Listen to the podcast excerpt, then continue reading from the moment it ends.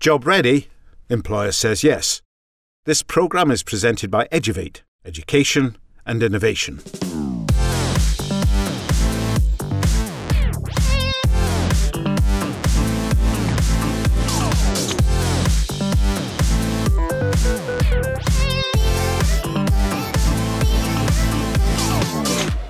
I'm Jonathan Brill.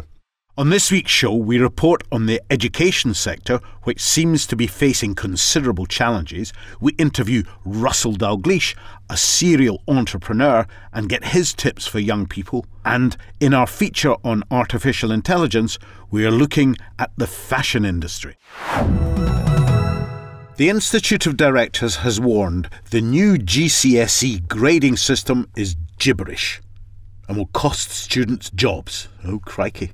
Last week we told tales of doom about apprenticeships and universities. This week it's the 16 plus exams in the UK that are being mauled. Students will receive their marks for GCSEs this week for the first time under the new numerical system, which uses grades 1 to 9 rather than from A to G. But pupils will be marked under the new system for English literature, English language, and maths, while the rest of their subjects will be given the old A star to G grades. Oh dear. Seamus Nevin, the head of employment and skills policy at the Institute of Directors, which represents leaders of British business, said that many employers will only discover that the GCSEs have changed once they begin receiving CVs from pupils. They might think, what is this gibberish? They might well. And what does it mean and how has it changed from previous grading systems? If the employer is time poor and resource constrained, then they can on occasions be quite keen to get through as many CVs as possible. So if they have a CV that they don't understand, then they might opt for the ones that they do understand. Meanwhile, more than half of the parents do not know that a 9 represents a top grade under the new system, according to a survey of over a thousand parents. Of those who were polled, a fifth believed that the new grades will harm their children's future prospects. Justine Roberts, who's the founder and chief executive of Mumsnet, said there is heightened anxiety and confusion about GCSEs. I met up with Russell Dalgleish while he was hosting a prestigious garden party. He was kilted and in relaxed mode. Today I'm talking to Russell Dalgleish, who's one of Scotland's leading entrepreneurs. Russell, good afternoon. Tell me, in your experience, in your case, what is an entrepreneur? When I was a young man, I don't think we really had entrepreneurs. What we had were people who wanted to, had a desire not to be a member of staff, but instead to run their own business. Uh-huh. And today we use the term entrepreneur, but I still think it's someone who wants to run their own business, have control over their own destiny, and quite importantly to me, it's someone who wants to change the world. Does every entrepreneur that you've met want to change the world, or does some of them just want to make money? Um, I think most of the entrepreneurs I meet are in some way changing the world. People might not say that's what they're trying to do, but in effect, they are. Know, because they're taking what is the status quo and they're changing it in some way. They're delivering a service differently, they're creating a new product, they're delivering something that's in a unique way. So, as an entrepreneur, as Russell Dalgleish, the entrepreneur, do you have one project going at a time or a number of projects? Um, I, I'm very fortunate. I, I discovered I'll talk a little bit about leadership because that'll lead on to it. Okay. So there are a lot of books on on leadership, and as an entrepreneur, you're a leader of your own business. And I believe leadership starts with self analysis. So when I perform, I've had a successful career and, and built and sold businesses. But about five or six years ago, I decided that I wanted to take this entrepreneurial step and be in control of my own destiny. And I had a look at me as a human being and what I like and what I don't like. And I didn't enjoy being chief exec of a large company. And I could do it, but it was more of an administrative function. It was more of a single track all the time, a single project, single company. And I, I like the diversity. So I now take the position where I'm viewed as being a serial entrepreneur. And by that, I am directly involved in probably over a dozen companies at the present moment. For each of those companies, I have an advisory role, except within my own company, Exolta. And what we do as, a, as an advisor, what we're doing is we're working directly with the entrepreneur, helping them to bring their vision to life.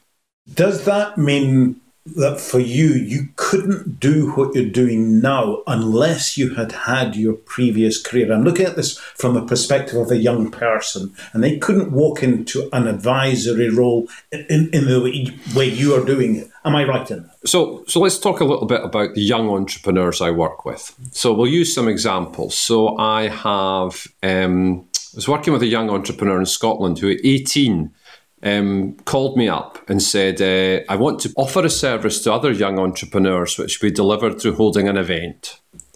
And I wanted to help him. And he harangued me and harangued me and persuaded that I would help him. And we put on a very successful small event in Edinburgh, a couple of hundred people. Great experience. And then we come on to what he wanted to do next. So his idea was to repeat that event. And I said, let's do something bigger. So this young man who had never been to the States, decided, agreed that what we would do is to put on an event in San Francisco. San Francisco, the technology capital. So he decided that's what he would do, and I supported him in doing that. And that's a changing the world idea. And then, as soon as you start to change the world, the world contrives in your favor. So he decided that he wanted Apple to take part in this event. So I knew a couple of people at Apple in the UK, but he said, no, let's write to the chief exec. So he wrote, as a young entrepreneur, he wrote to Tim Cook, CEO Apple, hmm. and he got a response. Two weeks later, a response came back from Tim Cook's department to say, I wish you every success with your event. I'm afraid I can't meet you when you're in San Francisco because I'm too busy running Apple, but I have another gentleman in the organization who might be able to meet with you. We met with that person and we successfully worked with them for a couple of years. And that to me is that, that passion that a young entrepreneur can bring is what changes the world. And as so many young entrepreneurs believe they're at a disadvantage because of their age.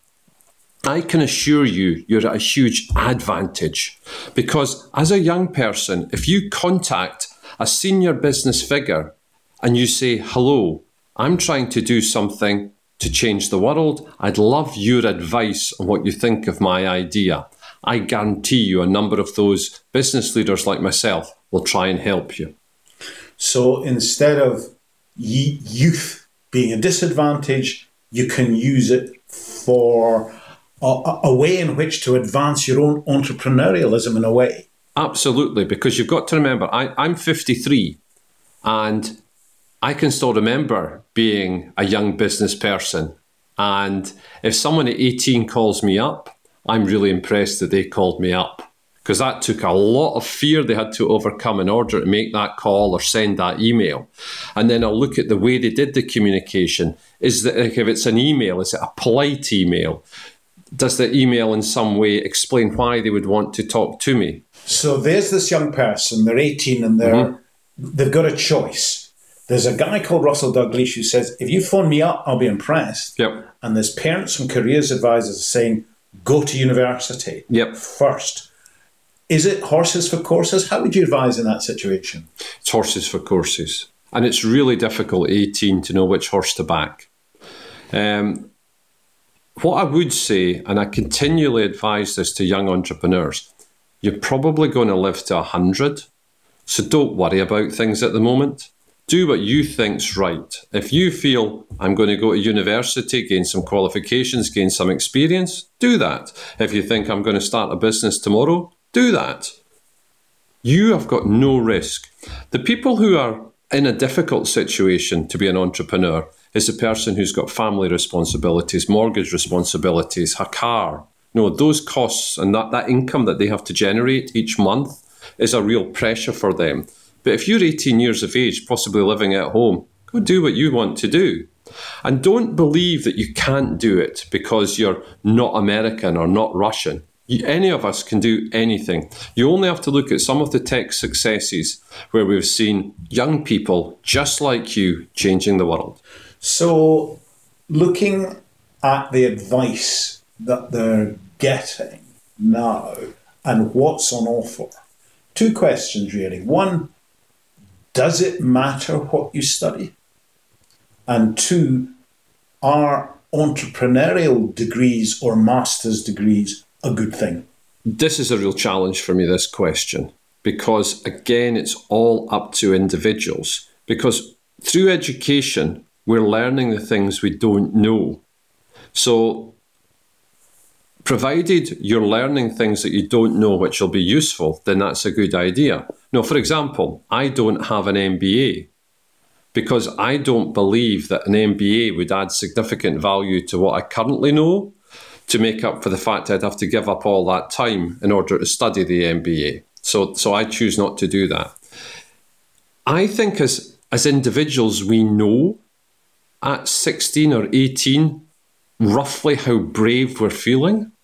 Hmm. And I think it's probably sensible to, you know, it, it, it, let's put it another way. If you've worked since the age of 12 and you started at 12 working in a newsagent's, and then by 14 you were maybe selling things on the internet, you're probably an entrepreneur and you're going to go down that route.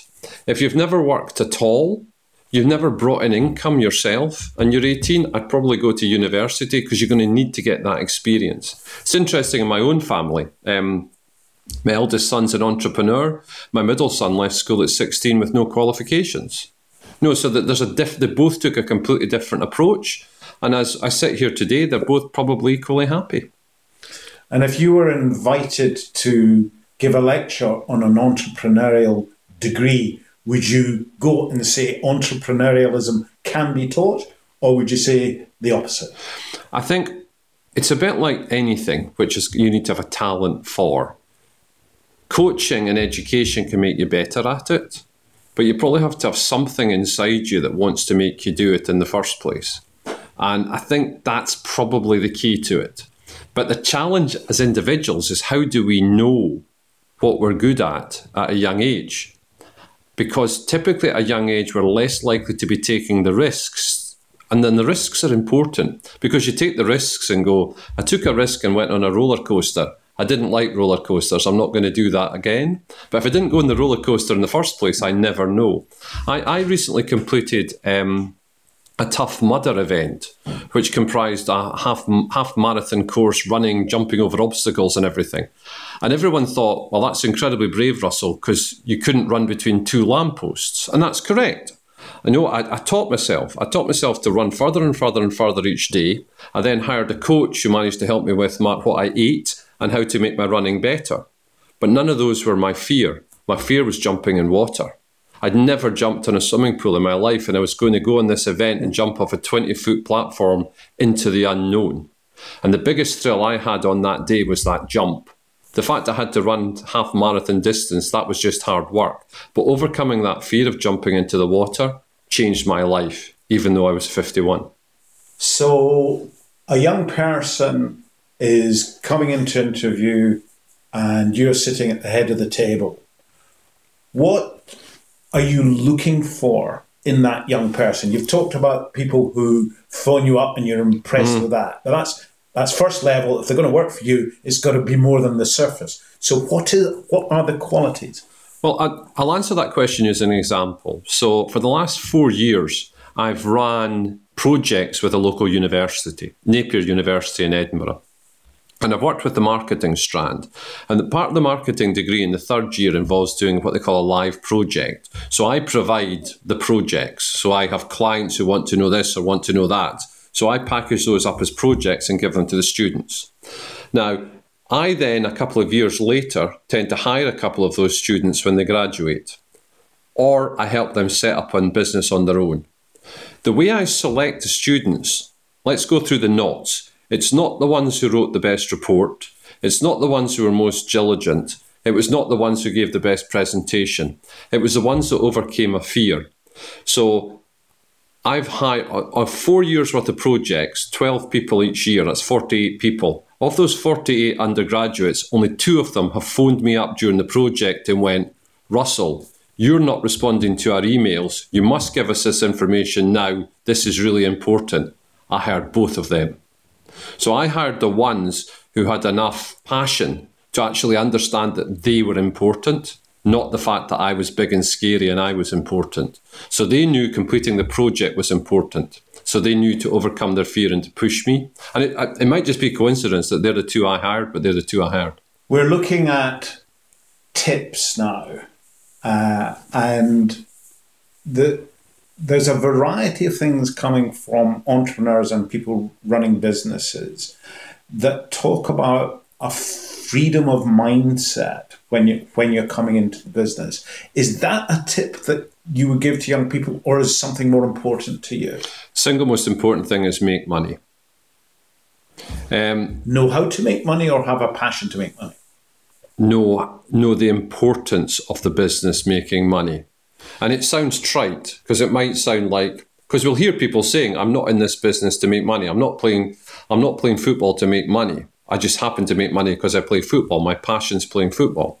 Now, it's the same with um, being an entrepreneur. Being an entrepreneur, you have to have as part of the goal to make money. And I explain this to people because I say, unless you make money, how are we going to have lunch? How are we going to be able to spend time together having a drink if you're not making any money doing what you're doing? So you have to find a way to make money. And as an entrepreneur, you have a number of key steps you have to do. One is you have to find the money. You have to find the money. The money may come from investment, it may come from selling, it may come from borrowing money, it may come from a family loan. You need to have the money in our world because you need the money to buy the assets to run the business. And that is an absolute key.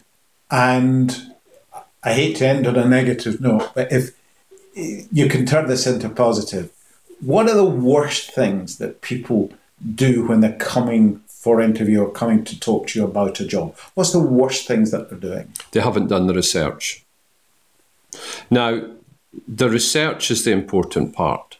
So today, with you got to remember at my age, when I was a young salesperson at 21 and I was going out to meet a new client, I had to go to something called a library and pull documentation out to read about that company, to go and see that company. So now if someone's coming for me for an interview, all they have to do is to type in my name or the name of the company into Google and they'll find the information. But I, have got I, I, run a course for um, school leavers trying to get the first job, and there's an approach that they should take. When you go to that first interview, take two things with you. Take a copy of your CV. I know you've sent the CV to the client, but take a copy of your CV and print out the landing page of that company. Print out the landing page or some information about that company. Staple those two bits of paper together and put them in an envelope. The reason for this is that you will be better prepared than most of the other people they interview. You will be sitting in reception waiting to go into the interview with nothing to read but the two bits of paper in your envelope. So you're likely to read a bit about the company.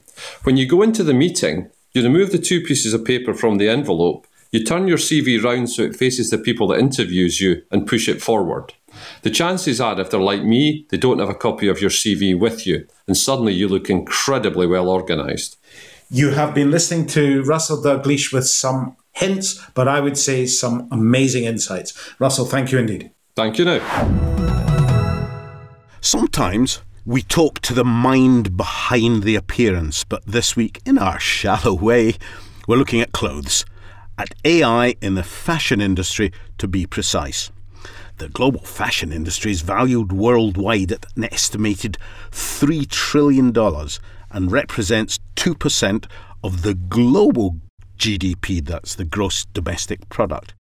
E commerce has shifted that industry, as you well know, from strictly brick and mortar and in the US particular catalogue, to a more mobile, social media friendly space which has opened up in applications of AI in fashion that may help to mould the future of the customer experience. So, three key questions. What types of AI applications are currently in use by leading clothing brands such as Dior and Nike? What results have been reported on these applications implemented by these huge companies? Are there any common trends amongst these innovation efforts? Right, the most popular AI application from the top five industry leaders currently using AI appears to be yes, you've guessed it, chatbots and AI assistants. Here are some of the more common use cases amongst the largest fashion brands we looked at, divided into improving what happens online to more excitingly, what are these bots going to do in your store? The top five companies implementing AI in the fashion industry are aiming to improve the customer shopping experience online, in store, and through social media. As these purchases are processed increasingly online, leading brands are attempting to develop an edge against their competitors by rolling out customized interactions with their customers, chiefly through the use of these chatbots. And as an industry where the bricks and mortar retail outlets are still an essential part of the sector's approach to business, finding a smart balance between physical stores on the one hand and online stores, that's going to continue to be an important consideration going forward. And the chatbots, well, are they really practical?